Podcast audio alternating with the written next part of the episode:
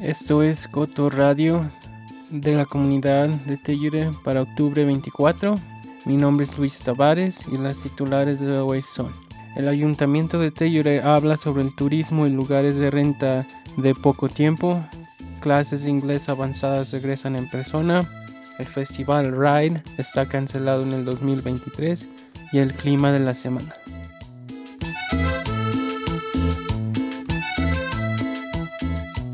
El ayuntamiento de Teyure va a tener una junta como antes el martes. Van a empezar por la mañana con dos sesiones para hablar sobre el presupuesto del 2023, incluyendo discusiones de lugares sin nada y lugares de renta accesibles y tarifas para el 2023. En la tarde el ayuntamiento va a discutir sobre las cosas hechas de plástico que solo tienen un uso.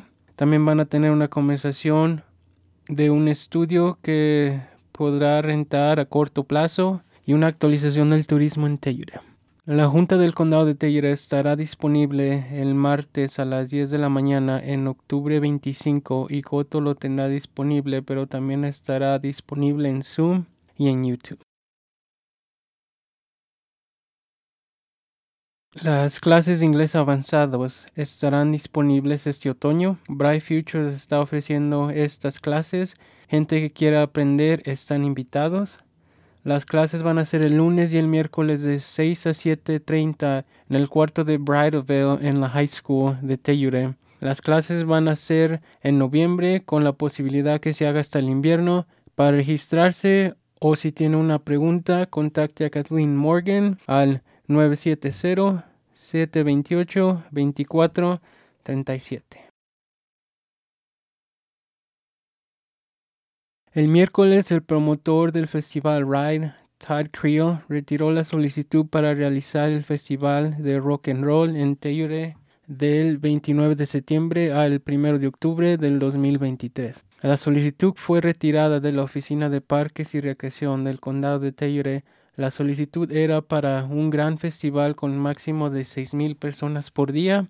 Stephanie Jacket, directora de Parques y Recreación, Señaló que no hay conflictos de eventos directivos en el Parque del Pueblo en este momento, pero afectará la programación local. Durante la conversación, Creel señaló que quiere hacer lo que sea necesario para que el festival funcione si eso es lo que quiere la comunidad. A través de la discusión, los miembros de la Comisión de Parques y Recreación compartieron su apoyo al festival, pero tienen dudas sobre las fechas. El Festival Ride no se llevará a cabo en el Town Park del 29 de septiembre al 1 de octubre del 2023. Creel tiene la capacidad de postularse para diferentes fechas del festival si así lo desea. La Agencia de Protección Ambiental estará en Lassen Hill la semana próxima para evaluar los lugares mineros en la área. El año pasado el EPA identificó varios lugares que contienen altos niveles de plomo y arsénico. Y EPE regresará para la fase 2, el proyecto para identificar qué tan profundos son los lugares mineros de la mina y qué tan cerca está del agua en el área. Se realizaron estudios iniciales en las varias áreas que podrían contener lugares tóxicos EPE e utilizará herramientas manuales, barreras, carros y un generador para recolectar muestras cerca de los senderos de Galloping Goose y Galloping Goose Connector Trails. Los senderos permanecerán abiertos, pero las personas deben esperar actividad y ruido del generador que estará cerca. EPE realizará trabajos en Lassen Hill del lunes 24 de octubre al viernes 28 de octubre. La agencia colectará datos y regresará al condado de San Miguel durante el invierno y la primavera para hablar con la comunidad. La semana pasada se les preguntó a los candidatos que se postulan para representar el nuevo distrito congresional octavo de Colorado sobre temas latinos. Se les preguntó sobre el aborto, inmigración y justicia ambiental. La representante estatal demócrata Yadira Caraveo dijo que el aborto es una decisión médica y no algo que el gobierno deba inferir. Su oponente, la senadora estatal republicana Barb Kirkmeyer, es pro vida y dijo que se opone a cualquier aborto financiado por los contribuyentes que pagan impuestos.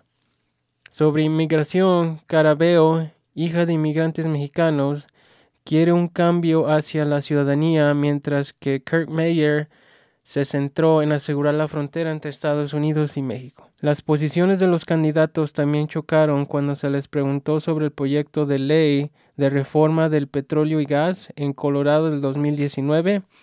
Carabeo mantuvo su apoyo, mientras que Kirk Mayer dijo que fue demasiado lejos. Ambos candidatos también hablaron sobre los desafíos económicos que enfrentan los habitantes de Colorado, que es el tema importante para los votantes. Casi el 40% de los votantes del distrito octavo son latinos.